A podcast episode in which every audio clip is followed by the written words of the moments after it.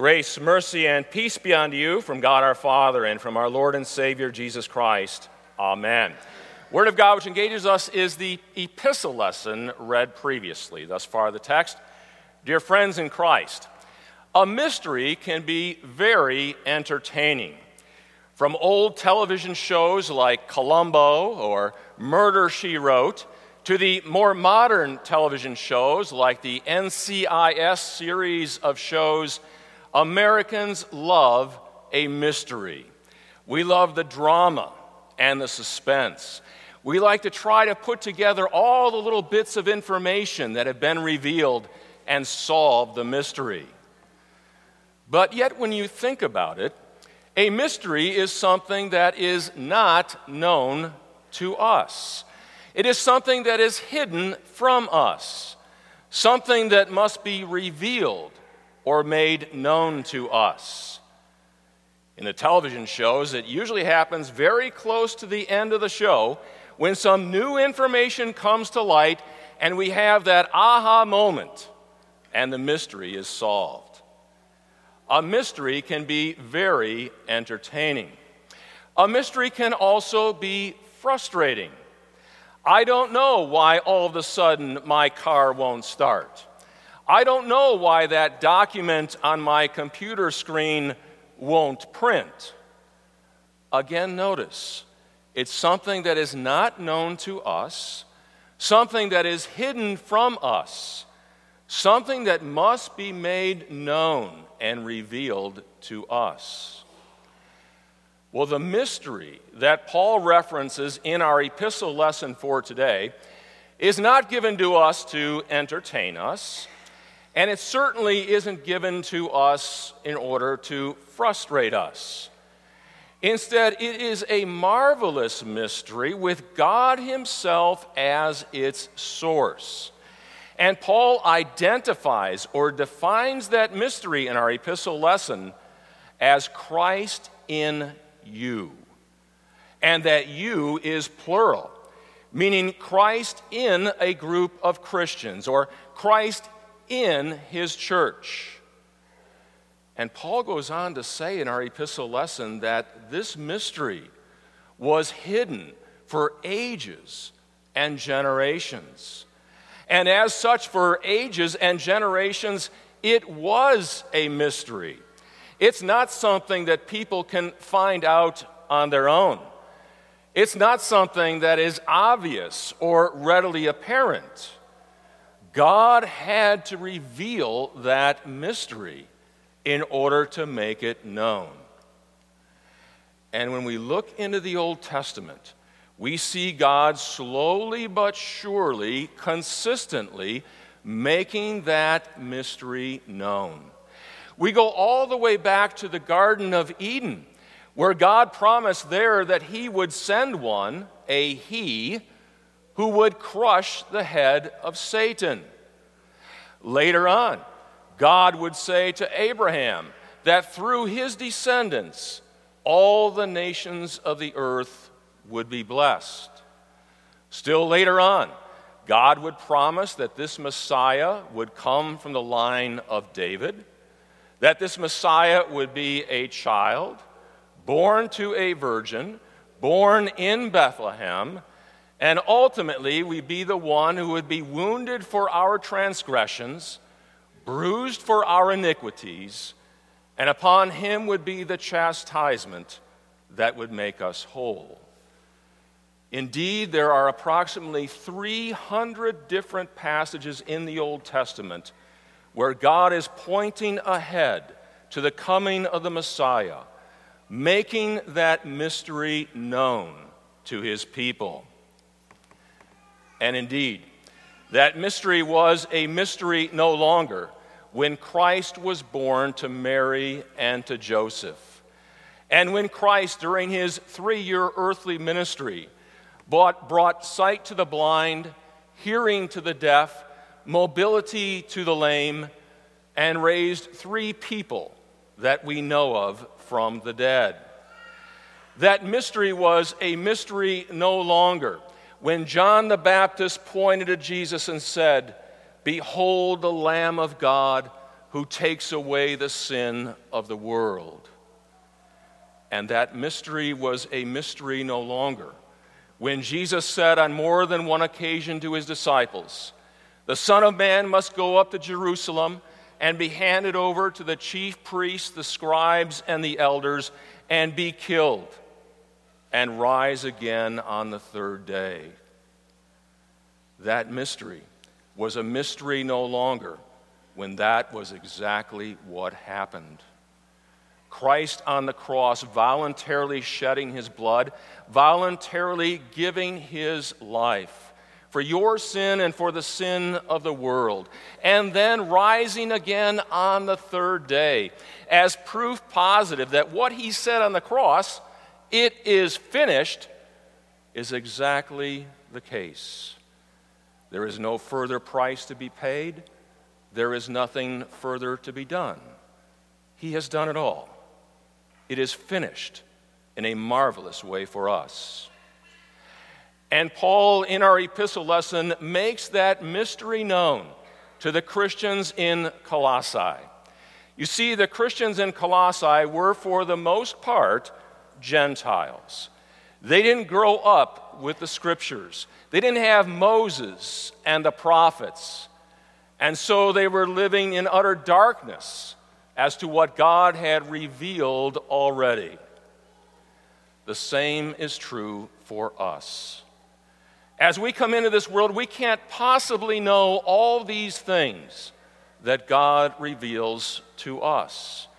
We are conceived and born in a spiritual darkness, and we come into this world not knowing anything about God or our relationship to Him or matters of life and death and eternal life.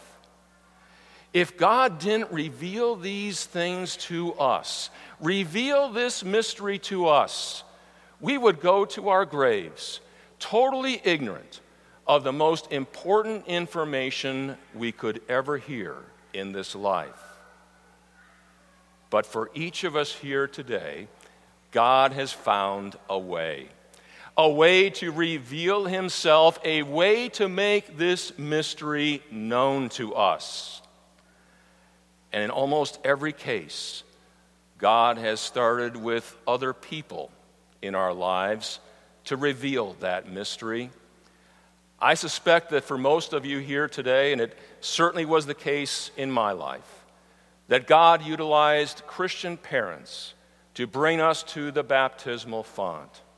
And there at that baptismal font, the Holy Spirit worked through water and word to make that mystery known to us for the first time, to wash away all of our sin, to make us a child of God and an heir of heaven and those same Christian parents in our lives continue to bring us where we might continue to hear and learn about the Word of God, where that mystery was further made known to us. In places like worship services, or Sunday schools, or perhaps a Lutheran school if you were so blessed, or in confirmation classes, or in Bible classes, and the like.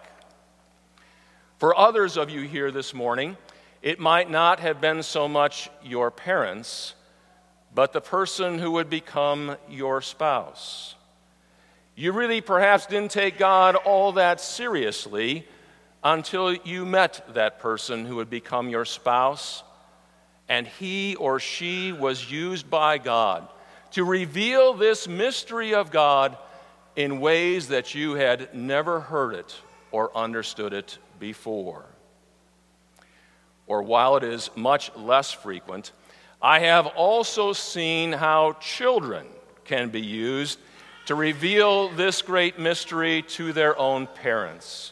I've seen it happen, for example, in our school, where a child there with that simple childlike faith, learning day in and day out about the way to salvation and all of God's blessings, gets a parent interested and realizing how much they have missed in their life.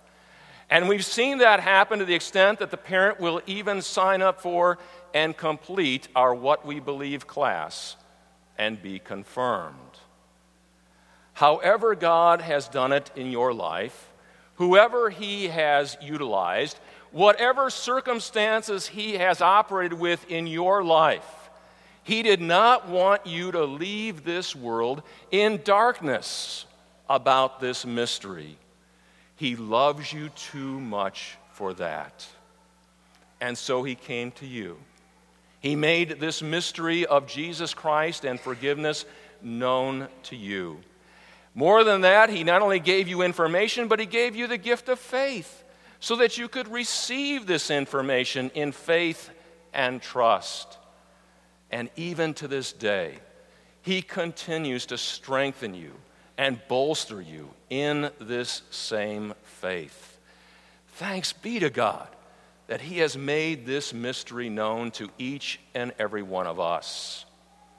And finally, Paul says that this mystery is also our hope of glory. Now, when Paul uses the word hope here, he's not using it in the sort of indefinite, undecisive way that we sometimes use the word hope. For example, I might say, I hope it doesn't rain this afternoon. It may or it may not. Or I might say, I hope it gets cooler pretty soon. It may or it may not. No, the way Paul is using the word here is the opposite of despair, the opposite of sorrow.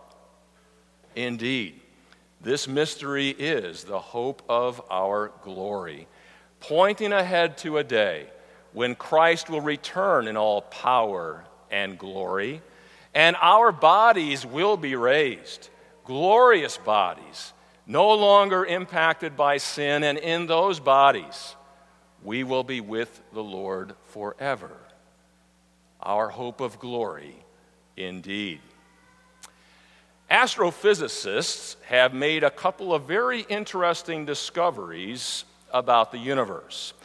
One is called dark energy, and the other is called dark matter. And the thing that's so interesting about dark energy and dark matter is that we as human beings cannot see it, we cannot observe it. And these same astrophysicists tell us that approximately 68% of the universe consists of dark energy. And another 27% of the universe consists of dark matter. When you add up the numbers, that means that 95% of the universe is not able to be seen or observed by us. Or, another way of putting it, only 5% of the universe can be seen by us and observed by us.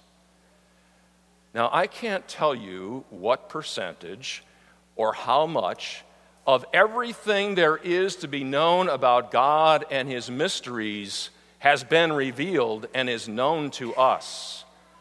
But I can tell you this everything that God has revealed and made known to us is all that we need to know at this point. I once had a seminary professor who often used to say, What we know about God is precious little, but the little that we know is precious. Thanks be to God that He has revealed this precious information to us, so that for each and every one of us here today, it is no longer a mystery. Amen.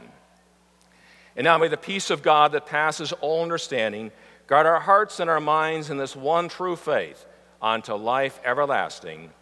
Amen.